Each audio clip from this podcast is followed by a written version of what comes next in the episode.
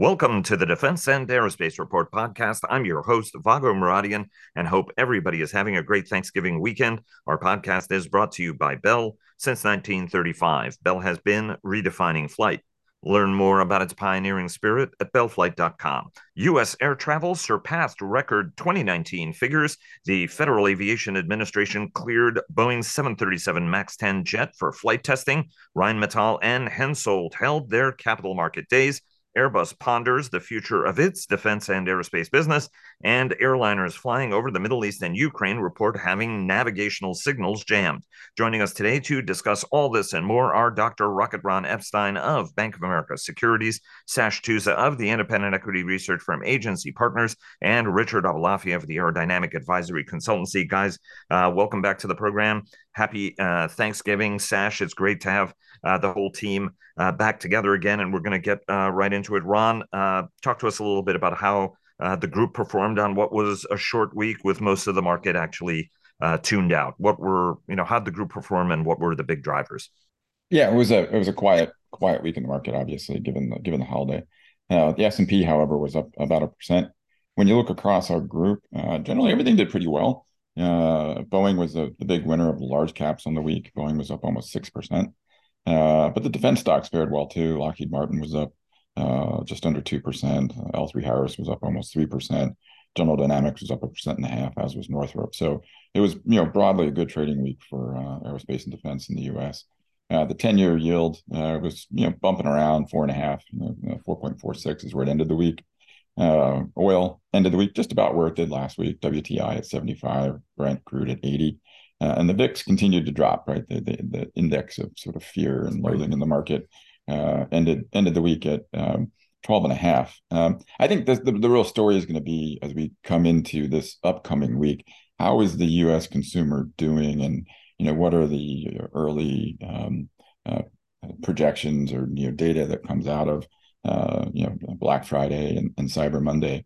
Uh, I think, you know, a lot of investors are just kind of trying to divine from the tea leaves you know what's going on in the U.S. economy and how the U.S. consumer is doing, because the U.S. consumer has been, uh, in large part, kind of holding up the U.S. economy.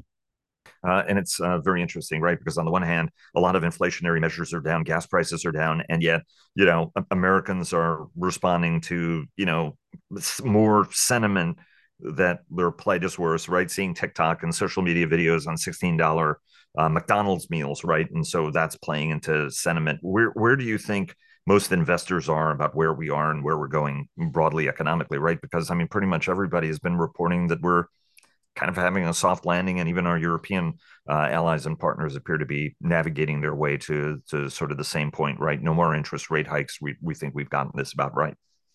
Yeah, it, it seems like the investment community is that's that's where they're trending. That you know the the soft landing might be in the cards, but it's always, you know, I think investors always worry when everybody's thinking one way, something goes the other way.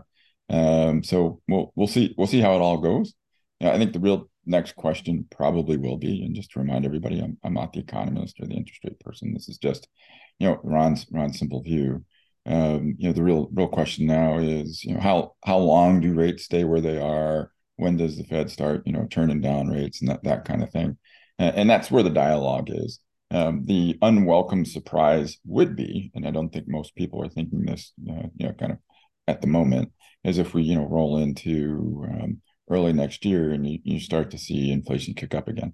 Um, there's a little discussion on, on, that, and that would be kind of sort of the out of consensus call right now. But but broadly, I would say most investors are, um, you know, wrapping their minds around, you know, a soft landing, or even if it's not a soft landing, a not so hard hard landing, if that makes sense.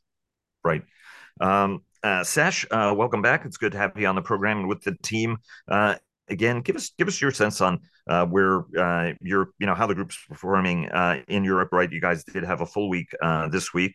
Uh, some folks are uh, reeling in in Europe because uh, longtime right wing firebrand Geert Wilders is slated to become Holland's next prime minister, which has people's uh, attention. Uh, you know, Lord Cameron, uh, right? So not only is David Cameron uh, in uh, the House of Lords, but he replaced James Cleverly as foreign minister, right? I mean, so there's a whole bunch of you know interesting news flow items there uh, over the past week or so. You know, give us your sense on how the group uh, performed and what the big drivers were as inflation also settles down in Europe and central bankers work.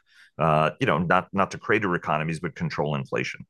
Yeah, I mean, it was a actually by the end of the week, it, it was a much less exciting week in terms of share prices than it felt halfway through the week or so. So, European um, uh, sector was up just under a percent, about 0.7, 0.8 Civil stocks up about 1.3%, and defense stocks, and this is the real surprise, we're on average only up about 0.4.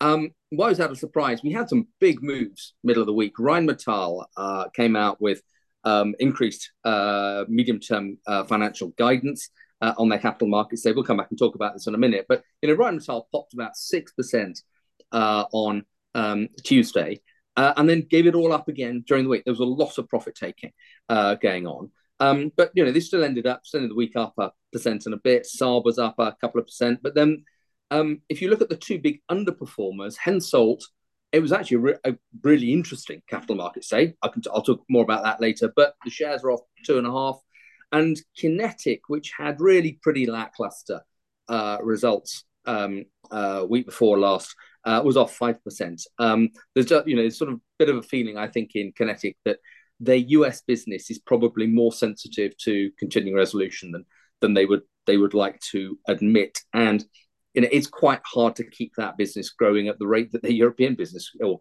actually their UK business, is growing at. So it was a very, very mixed week overall. Um, best performer actually of the civil stocks was probably Airbus, up nearly two percent. Um, but you know, net, I, I would have expected to see much bigger performances on some of the defence stocks um, because I certainly came out feeling way more interested in the uh, trajectory of the German defence budget in particular, but actually more broadly European defence um, having talked to a ton of people in Germany this week. Uh, and do any of the political maneuverings, whether in the UK or what's happening in the Netherlands, shape uh, investor sentiment? Right. I mean, there's always been a concern about sort of rise of right wing parties. What kind of implications does that have for the EU in the future, uh, and even NATO unity? From from your standpoint, were you guys fielding any interesting questions from investors about any of that? We're getting incredibly, yeah, we're getting incredibly few questions from investors about this um, because you know the investors I've, I've been talking to this week have all been focused on the you know the news coming out of capital markets days and so forth but i mean yeah there is a i think there is a a broader concern among some investors although it tends to be absolute return investors some some hedge funds that european unity european support for the war in ukraine probably isn't as much of a given or may not be as much of a given as as we stroke they had thought it would be so at its extreme, I talked to a couple of investors this week who basically said, I'm not going to hold any European defense stocks because the Ukrainians will be forced to sue for peace at some stage in the next few months. The day that happens, European defense stocks are going to be down 20, 25%. And I'm, you know, my portfolio would be would be demolished if that happens. So I'm just not going to take that risk. I can argue and try to until I was blue in the face about just the degree to which Europe in general needs to rearm. But they are really you know worried about um, uh, you know Ukraine uh, having to to sue for peace, and one of the drivers of that would or might be a lack of unity uh, among various NATO countries, particularly European NATO countries, but also you know what happens if uh, President Trump gets re-elected. Uh, indeed, and that's a little bit of uh, part of the uh, right wing authoritarian streak, populist streak uh, that that folks are a little bit uh, worried about. We'll come back to capital markets day in a second because I want to get a little bit more of the specifics that we heard from uh, Rheinmetall and Hensoldt management. Richard, Richard, I uh, want to bring you in. Um, we've been talking on this uh, program, and you've been talking about this being uh, a good air travel year, and all the way back when you were saying 2023 was going to be the date. I think there was consensus on that, and it appears this year we're breaking that by 10 percent uh, roughly in terms of uh, travel coming back to what the 2019 peak was before the pandemic. Your sense on what all this m- means because we're seeing all sorts of odd trends happening despite these positive numbers, right? I mean, kind of help us make sense about what's going on and why.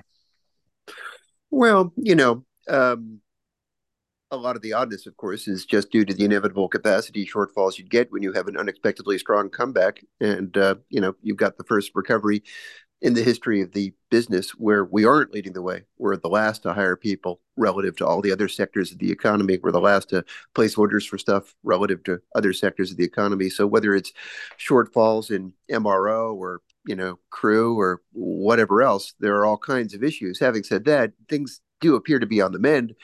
And uh, again, let's be grateful, Thanksgiving, for a really, really strong recovery.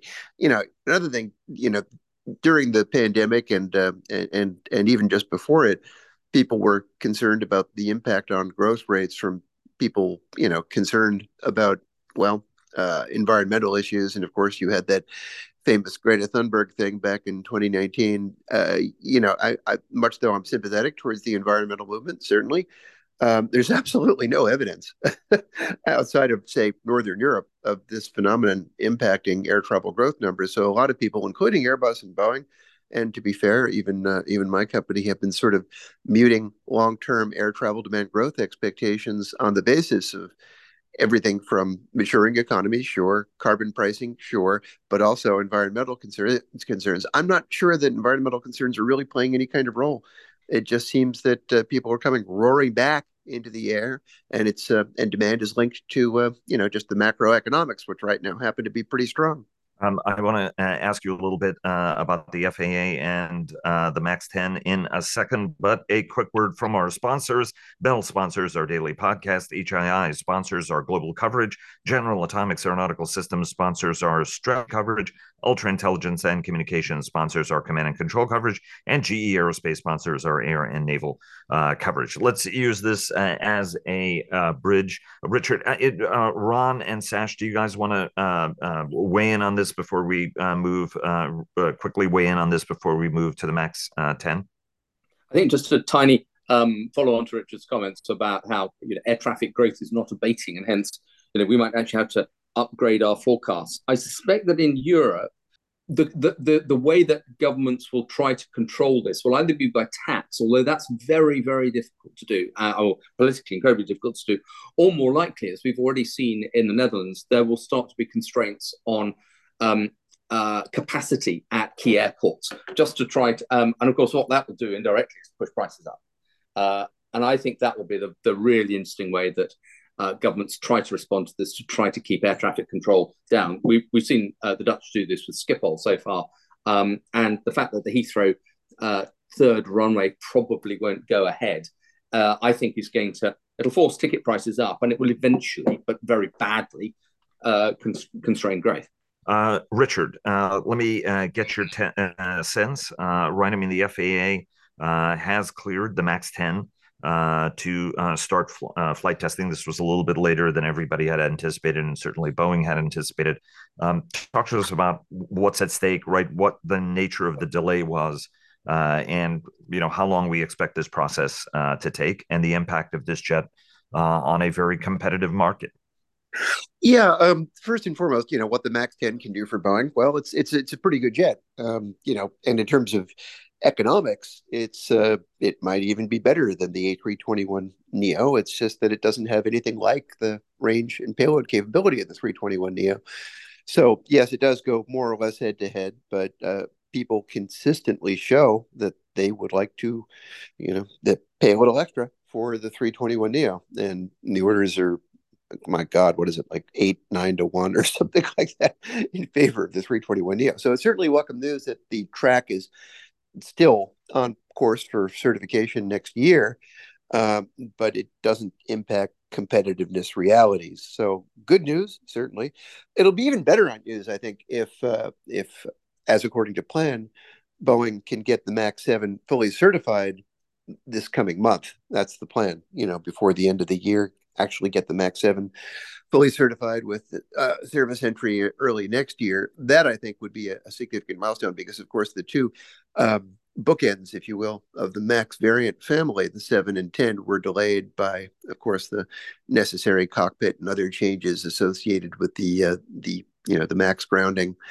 Uh, so being back on track, I think will will will galvanize some confidence there. But unfortunately for Boeing, doesn't change the market reality that the 321 Neo uh, continues to be the most popular jet we've seen in our lifetimes. If the 321 Neo has greater payload, greater range, why do you still say that in some respects the Max 10 is a better jet? What uh, not not a, not a better jet per se, just better economics, as uh, as uh, brother Ron would say. Um, you know, it's just less metal to push through the air. Uh, it's it's lighter, uh, you know, smaller engine core, smaller airframe, everything like that. The economics of the Max 10, if you don't need the full range and payload, are going to be excellent. You know, like like all stretched versions of a uh, a smaller jet tend to be. You know, you just get better operating economics when you stretch a jet. Uh, however, people are buying the 321 Neo primarily for the range, as I continue to find out. I, I, don't know about you, but I seem to be flying across the Atlantic in a 321 Neo more and more these days. It used to be an oddity to fly across the pond in a uh, single aisle jet. Now it's almost becoming common. So people are buying it for that. And of course, other intra Asia and Middle East Europe and whatever else um, and it's proven insanely popular. So you know the Max 10 has is going to have really good economics, but that's not why people are buying the 321 Neo. It's more about the the most capable single aisle you can get. Um, it, it's uh, interesting that I think I've only made it across the Atlantic. I want to say twice in single aisle jets. So that's uh, really uh, interesting and exciting that you're doing that more our, our kids do, you know, when they fly Icelandic uh, carriers uh, to uh, to cross the ocean. And I think right, Aer Lingus has some single aisle service. Am I, I right just, about that? Uh, I just the other day flew Aer Lingus, but also TAP Portugal and uh, Air Canada and uh, right. numerous others are putting you know single aisles onto onto North Atlantic. Interesting and, for and, those of us who, who fly like Unite. Oh, go ahead. Yeah, Ryan. can I add? I mean, and um, and United's been flying five sevens across the lineup for years. That's right. Continental started that, I believe, uh, with the Newark to Berlin and a couple of other routes. They really pioneered. Yeah, if you you go Newark to um, Edinburgh, Newark to you know Berlin, Newark to um, Hamburg, anywhere you pick. I mean, there's a whole bunch of cities that they've been operating. Newark to, yeah, I, I guess they're sort of secondary cities in Europe. They've been doing on five sevens for years, years and years. And, and and and those are and those are the only um, single aisles that I've ever taken across the uh, Atlantic because uh, I never had the pleasure of flying a 707 across the Atlantic, uh, even though I did fly on a 707 once uh, across our great uh, nation.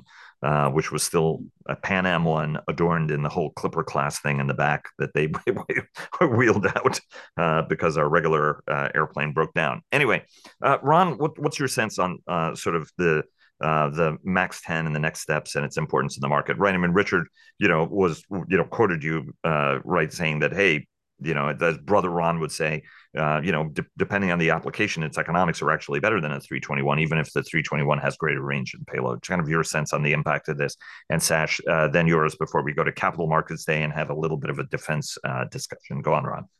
Yeah, I mean the you know the beauty of the Max 10, um, it doesn't have as much range as its you know its competitor with the A321 uh, LR or XLR. However, it's lighter, right? So if you're going to operate it on, you know, I think you know Delta bought a bunch of them to operate up and down the East Coast and kind of call it, um, you know, from the East Coast to the middle of the country, the middle of the country to the West Coast. It's suited really well for that, right? So it depends on where you want to operate the airplane. Um, there, there's probably some select North Atlantic routes where you can run it, but it's going to be more range constrained. But for you know, a domestic, larger, narrow body and if you want to call it domestic Europe, um, maybe that's not the right terminology, but if you're going to you know fly it within kind of a, a, more constrained area, I mean it's a wonderful airplane for that. Um, and that's you know the, the, airlines that have ordered it, that's what they've ordered it for largely, right? Uh, Sash, your sense on the impact of this jet on the market yeah. and on Airbus and the entire competitive dynamic? I think it's a really it's a really interesting point that Ron makes. Um, but here's the, here's the interesting thing airlines have had the choice of the Max 10 or the 321 Neo for nearer 10 years than five. Um, and the order numbers speak for themselves. Airlines, um, in you know, particularly in Europe, just don't appear interested in the Max 10. It's it, it, hardly exists um, in backlogs Uh, it hardly exists in, in airlines forward planning. So airlines appear to be, in some cases, happy just to have the flexibility of a very high capacity aircraft that they can fly on medium haul routes, they can fly on very long haul routes, and they can flex day by day, route by route, rather than hyper optimizing their uh, you know their, their fleet structure to the the the super best performer for a given uh, route pair. You know, I mean, the, the airline you would expect to order something like the Max 10, if its economics are absolutely drop dead, number one, would be Lufthansa. Lufthansa has never been worried about taking another fleet fleet type in or, or you know aircraft type in. Haven't even looked at it. They just go off and buy a, um, a, a ton of 321. So when Lufthansa buys, then I think the Max 10 is going to make it. Otherwise, I just think the order book uh, speaks for itself. And a quick reminder to our audience to check out our award winning weekly podcasts, Cavas Ships, hosted by Chris Cavas and Chris Servello, and sponsored by HII and GE Marine, a GE aerospace company who clear the fog on naval and maritime matters. The Downlink with Laura Winter, who takes a thoughtful look at all things space, and our Air Power podcast, sponsored by GE Aerospace, that I co host with our very own JJ uh, Gertler. Sash, uh, take us away on uh, European defense. You talked a little bit about those uh, sentiments. Uh, both Rheinmetall and Hensoldt had their capital markets days uh, last week, and you also had a chance to talk to European investors, and you gave us a little bit of a sense on sort of the flawed reasoning that they're using. Not the first time investors sort of look at the facts and get them wrong. Give give us give us your sense on what the major takeaways from their the, from the capital markets days were but also how this sort of ties into the broader European uh, defense narrative. You know, which which happens at a time when you know the Ukrainians are delivering blows to the Russians and exacting a huge uh, toll uh, on the battlefield, and the Russians over the weekend have mounted a successful wave of strikes, uh, or at least a large wave, or the largest wave uh, of strikes on Kiev in a long time. You know, it was very very interesting spending better part of four days in Germany, uh, talking to companies, talking to investors. Uh, uh, takeaways from Rheinmetall, first of all, they've raised their financial guidance, medium term 2026 financial guidance uh, for revenues by 10%, but for profitability by 20%. That's big.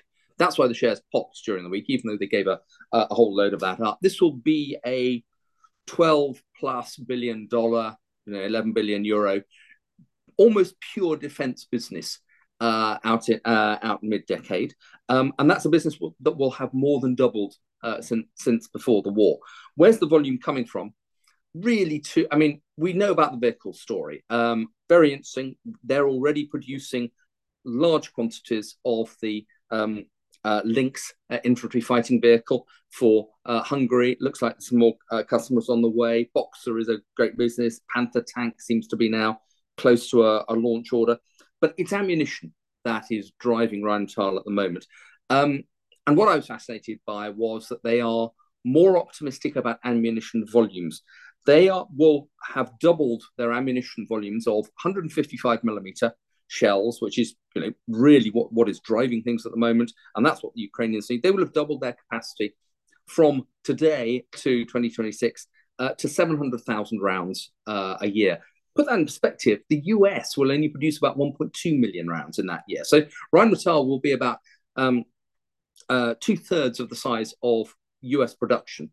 If you look at all the other European munitions companies, Rheinmetall will be two will be uh, two thirds of the size of the whole of European ammunition production. So it really is a giant in this. Why is that important? Well, financially, the drop through is huge. They have the plant; it's all invested in. They're putting more shifts on. Um, but they don't have to, you know, there's the depreciation gets spread over a massively greater number of uh, rounds produced. And so their margins, they're going to be making margins well into the 20%. Uh, their, their target is 26% margins. That's eye watering stuff uh, financially. Um, as an aside, the other thing that really surprised me was their air defense business, which somewhere between triples and uh, and quadruples over the same period everybody is going back and realizing they need low level air defense. And one of the ways you do that is with high, high velocity cannon, uh, uh, 30, 35 millimeter cannon, which can take out some drones and a lot of cruise missiles and so forth. And that's a that's an absolute boom market. And then in the background, somewhere, Europe needs to buy a ton more guided rockets for the GMLRS and HIMARS systems. Um, and interestingly, uh, European companies are hedging their bets by uh, buying or backing the Israeli PULS system as well, just in case Lockheed Martin, Northrop Grumman can't actually deliver on rocket motors and uh, and fuses and, and, warheads and so forth. So you know, I was very very interested by that pushback from investors. A lot of these ammunition contracts are effectively what in the states you call IDIQ contracts. We we had this debate a couple of weeks ago. I mean, in Europe they're called frame contract uh, contracts, um, and one of the things about an IDIQ contract is um, the quantity can be zero as well as 100,000. And so European investors are, some European investors are just worried that you can't bank on those contracts beyond the next two years or so. We'll see. Um, Hensoldt, really different company. Hensoldt is a long-term systems engineering business. Um, the one bit area where they have high volume production is actually in very, very capable air defense and missile radars. They've got a radar called TRML 4D. Uh, in part, it uh, is the radar for the, the German IRIS-T uh, missile system, but they're also just shipping them direct to Ukraine for use with other missile systems. Looks like the Ukrainians are, are networking them into um, uh, networking them into S300s, networking them into NASAMS, uh, Patriot, whatever they can to give them better situational awareness. They're producing these on spec in volume, dozens of the things, and this is a you know somewhere between 10 and 20 million euros per missile, per, sorry, per radar. But I've never seen such high volume of uh, big ground-based air defense radars in, in my career. Quite remarkable. The other thing, the Pegasus signals intelligence uh, aircraft, it's a billion and a half program. It's their second biggest pro- program, going incredibly well. This is going to be a German equivalent of Rivet Joint, but in a Global 6000 uh, uh, you know, aircraft and it looks like that program is going to be doubled in size. So Germany's going to have six of these aircraft by the end of the decade. That's quite remarkable. That that would be the equivalent of all the other signals intelligence aircraft in Europe put together. Um, and I thought that was really impressive. Uh, it is uh, it, uh, it is uh, impressive indeed, and it's also uh, tremendous to see sort of the production rates come up to um, where they have to be given where Russian production rates are, and we have to figure out where all of us are next year when Ukraine needs our help. given that um, fighting there is, is is bogging down, and unfortunately has been as much as we hate to use the word stalemated, stalemated. Ron and and Richard, just your guys' quick sense on what the defense sentiment is the Ukraine sentiment is now, right? I mean, we're operating in the United States on a continuing resolution till January, but there could be more sort of fiscal antics. Uh, even it looks, even if it looks like uh, sane Republicans will band together with sane Democrats uh, to at least ensure the the right thing ultimately happens. But Ron, kind of give us your sense, and Richard yours on on how you see these markets emerging really quickly before we go to whether or not Airbus is going to end up divesting its defense and space business, uh, and then uh, obviously the question of jamming, which which is an important one as well. Uh, start us off, Ron, and then Richard. most investors are trying to you know pick their positioning into 24. Um, I think there's broad awareness that the world has you know, become less stable, you know, for all the reasons we've talked about many times. Um, that U.S. budgets probably do have some upward pressure on them um, for again for all the reasons we've talked about. Um, and investors are focusing, I, I, think, on trying to pick a name or two that they want to be exposed to in the next year. Um, but it's tricky. I mean, when you when you think about valuation of the defense sector, um, that's where you really get a, a disparity of, of views on, you know, what names are expensive, what names are, you, should we be thinking about cash flow, EBITDA, this, that, um, there has been a worry, I think, broadly in the investment community that most of the you know the, the large defense contractors and even some of the smaller ones have gotten themselves into contracts a couple of years ago that do have some sort of fixed price aspect to them, and in, inflation actually hurt them on that. So there's a worry that you know kind of broadly across the sector that there's pressure on margins because of that. Um, that being said, I, I, think investors do realize defense stocks tend to tend to do well during presidential election years, and there's I think there's just a fair amount of thinking and work and you know pencil scratching and just trying to figure out where where the best place to be would be into next year. Richard, yeah, you know, I mean, I understand where Sash is coming from in terms of looking at European concerns over defense spending and uh, and defense companies, but that's really, to my mind, just Europe I mean, the upward pressure on global defense spending began uh, before Russia's Ukraine invasion, and has really gathered steam, largely driven by the uh, you know buildup in the the Western Pacific, and now also the Middle East, which one of the biggest export markets, really hasn't debated, you know, for other key export markets like India.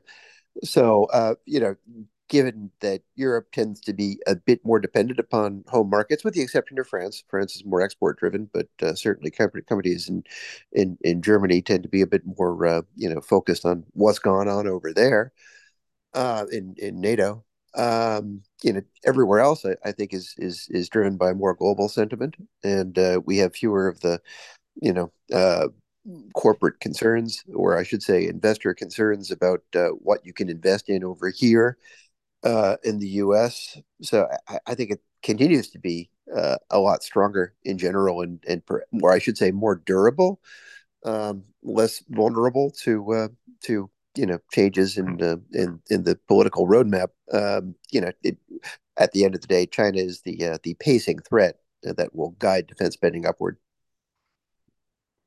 Um, going going back to something earlier uh, that Sash said earlier in the conversation, right? I mean, if if uh, you know Americans elect Donald Trump as America's next president, it is going to cause a massive surge in European defense spending because of concerns uh, about um, you know whether or not the United States will be there for its transatlantic allies. So you know, in a, in a, in a sense, Emmanuel Macron might be proven uh, right uh, on this on the uh, or you know what you know what Merkel's concerns were, even though it was Olaf Scholz that actually acted on uh, the Zeitenwende and and added spending in the wake of the Ukraine war. Sash, uh, talk to us a little bit about Airbus's defense and space business. Mike Schoellhorn has been doing you know has been working hard to sort of you know improve the prospects of the business business.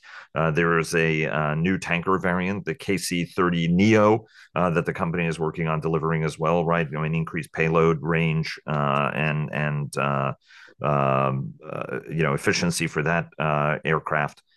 should it, you know, move ahead? But kind of walk us through what Airbus does next here, because that business has really been challenged we, we, saw Airbus spin off Hensoldt, which has become a going concern what's next for the defense and space business, and what are the arguments on either side, whether or not it stays in Airbus, gets spun out, gets sold off? What, what's what's the sense there? Yeah, okay. So, I mean, here's the context. Um, Airbus CEO Guillaume Faury uh, was also the uh, CEO of the commercial aircraft business. Um, that was a role that he um, retained during the um, pandemic because he felt that you know it, he had to have absolute hands-on uh, control of it. And you know, to be clear, Airbus commercial aircraft is the dominant uh, part of Airbus Group. Um, but he has stepped uh, aside from that role. Uh, Christian Scherer has been uh, appointed now, um, uh, moved up from being just head of commercial, so effectively head of sales of, of Airbus, to actually being the, the CEO of Airbus commercial aircraft. Guillaume said he's going to focus on uh, group-wide strategy, which arguably is what the CEO of a group should be doing. Um, his biggest problem at the moment uh, is Airbus Defence and Space. Actually, in you know, in loss in the um, uh, first nine months of this year, it's got this horrible structural um, change between relatively high volume production programs that were making some money um, in space as well as in uh, military aircraft to having a lot of development programs. Eurodrone um, uh, Ariane 6, the uh, uh, the rocket, uh, SCAF, the uh, uh, Franco-German fighter. None of those, even in a, in a good year, are going to make decent profits while you're developing them. You make money on um, on production, but actually, because they've had big problems in some of their satellite businesses as well, it's been been way worse than that. And there was a very consistent um, feedback from people I spoke to in Germany this week of you know, wondering whether one of the things that Faury might look at next next year would be to spin off defence and space altogether, on the basis that it doesn't add to Airbus's um, appeal to investors. Actually, it subtracts from it, uh, and uh, it's very very political. And he Airbus neither actually need that sort of politics. I think this would be a story. I mean, I would be very surprised if the German government bought this personally. I think the German government wants a big um, uh, national defense company. Although you know they seem to be spreading the the, the work the contracts much wider. Airbus actually has done really badly out of the 100 billion special fund. It got a bunch of Eurofighters, but otherwise, uh, the you know Germany went and bought F-35s, CH-47s, P-8s, all from the US, for which Airbus gets zero content. So um, right. I can see why, as a rational man, uh, Faury would think, why should we bother?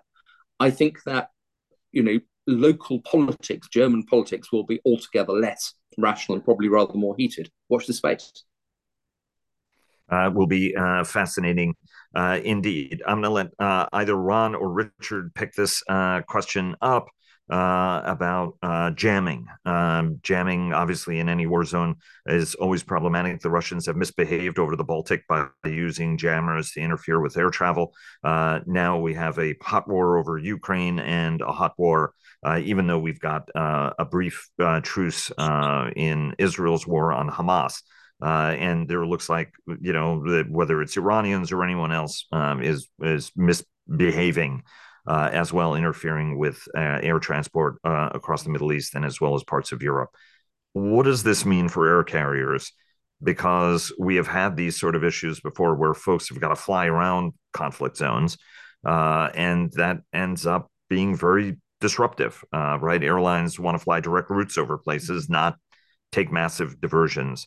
Uh, so, Ron or Richard, which, whichever one of you want to grab this apple, just your sense on you know what this means in you know a world where aircraft no longer have navigators. They you know have multiple backups on backups on backups but ultimately jamming you know is something that is bothering air crews and at the end of the day those air crews are responsible for passenger safety. Yeah, I mean the number of, uh, shall we say, operations other than war or potential threats uh, or whatever else is proliferating faster than we can sign treaties to prevent this sort of thing. You know, the same week, of course, you saw the Chinese use uh, high-powered sonars against Australian divers in the South Pacific. Uh, you know, you've you've got a whole. There's this massive spectrum of possible threats. And you know we, we just don't have the sort of regulatory structure needed to deal with it especially when you know sometimes non-state actors are involved. Uh, so this is just this represents a number of another yet another challenge that needs to be solved with uh, some kind of international treaty or some kind of negotiations I, I wish you luck on that, but these are bad actors. So I don't know how you're going to actually like, you know, whether it's Iranians who are doing it or or or Russians, right? But I mean, it, I I would agree that you have to have some kind of mechanism. Ron, do you want to take a quick bite at, bite at this as well before we go, and whether or not there's sort of a more elegant technical solution to this, or are we going to be welcoming back navigators into cockpits uh, and using sextants again? No, I mean, I don't think we'll be doing that. But I mean, now that you know that this sort of thing's happening, um, you have to come up with a backup system, um, and that's that's probably doable. I mean, there's enough things spinning around the Earth and enough signals um, that that you that you could do it, but you just have to have a, a, a, some sort of backup system. I mean, the reality, the sad reality, is in the, in the end, and I think you were alluding to this, Vago. I mean, if somebody wants to um, damage the system, they can damage the system right? So in, in the end, you know, just basic airmanship, um, uh, air personship is going to matter. Uh, you know, they, you know, you know, aviators will have to aviate, and that's what they do, right? So um, if you lose GPS or whatever else, then you're kind of back to navigating how you navigate without that stuff. Uh, but that's what they're trained to do. So that's what they'll need to do. But hopefully, it doesn't come to that. You know, one thing I would just quickly add is that we've been positing uh, possible backup systems for a loss of GPS. You know, maybe due to some sort of uh, you know space military action or just you know or just jamming like this some sort of terrestrial based navigation system uh, like we used to have before gps was invented a couple decades ago. So right. you know could this accelerate something that has been in the works for some time? Yes uh, absolutely. Uh, you've got your hand up. Sash go ahead I, I, completely agree with Ron that this becomes an issue of sort of basic airmanship. I wonder whether modern, relatively young pilots have got sufficient airmanship to to have the you know, personal bandwidth to be able to monitor the GPS, uh, INS if if fitted, and to spot discrepancies and then uh, know how to work the problem. It's you know that I mean that that is old fashioned airmanship, but may not be modern airmanship. I mean, one other point just to give um, uh, you know, our listeners an, an idea of, of, how difficult the navigation issues are more broadly because of conflict. I flew uh, to uh, well back from Kenya uh, to the UK recently. Normally, you'd fly in a Great Circle route up um, up East Africa, over Sudan, over Egypt, over the Mediterranean, diagonally across Europe. You go home. We flew due west uh, to the Democratic Republic of Congo, and then pretty much due north through Algeria and then western France because we had to avoid Sud- uh, Ethiopia, Sudan, and um, anything within range of uh, Yemen, Israel, um, and so forth. And it was an it was an astonishing uh, rerouting that added about forty minutes longer to the to, to the, the flight than it should have done. It looked quite surreal on the uh, on the moving map this way. Uh, and uh, in uh, 30 seconds, you weren't able to join us last week where we had a conversation about uh, General uh, Atomics Aeronautical Systems' new Mojave short takeoff and landing variant of the Predator, uh, making history on HMS Prince of Wales, landing and, and and taking off on something that I know that Admiral Sir Tony Radakin, when he was first Sea Lord, he's now Chief of Defense Staff, was talking about the importance of that capability operating uh, un- greater unmanned capability operating off of uh, Britain's aircraft carriers. Just give us your quick uh, sense on uh, the role aircraft like this could play in the composition of future naval air wing, but also uh, the future of British air power. I think that particularly for our naval air wings, we will go for a much greater unmanned component much sooner than people expect. A couple of reasons why. First of all, F 35 is a very, very expensive way of bringing in quite a lot of capabilities onto our carriers. And we probably uh, neither can afford to nor necessarily wants to buy a ton more F 35s. We've got some very empty carrier decks at the moment. Uh, but there's a lot of jobs that need to be done off a carrier, particularly surveillance, but also uh, anti surface warfare, that are way better done by an unmanned system than uh, by a manned system. The manned systems tend to be quite expensive, albeit they're very, very flexible. So I think this is a really, really innovative way of actually starting to use our carrier decks properly, uh, filling them up, and you keep the, ex- the, the exquisite high performing F 35s for the jobs that they and only they can do well, which will be penetrating strike. Uh, guys, uh, thanks very much. Pleasure as always having you on. Hope you guys have uh, a great weekend, a great week, and look forward to having you back on the program again next week. Thanks very much. And thanks to our audience for joining us. We appreciate it very much. Uh, a special thanks to uh, Bell and all of our sponsors for making this uh, for their generous support that makes this uh, this and our daily programs uh, possible. Uh, look forward to having you all uh, join us uh, tomorrow for our look ahead program. Until then, have a great day, great weekend, and we'll see you again soon. All the best. Take care.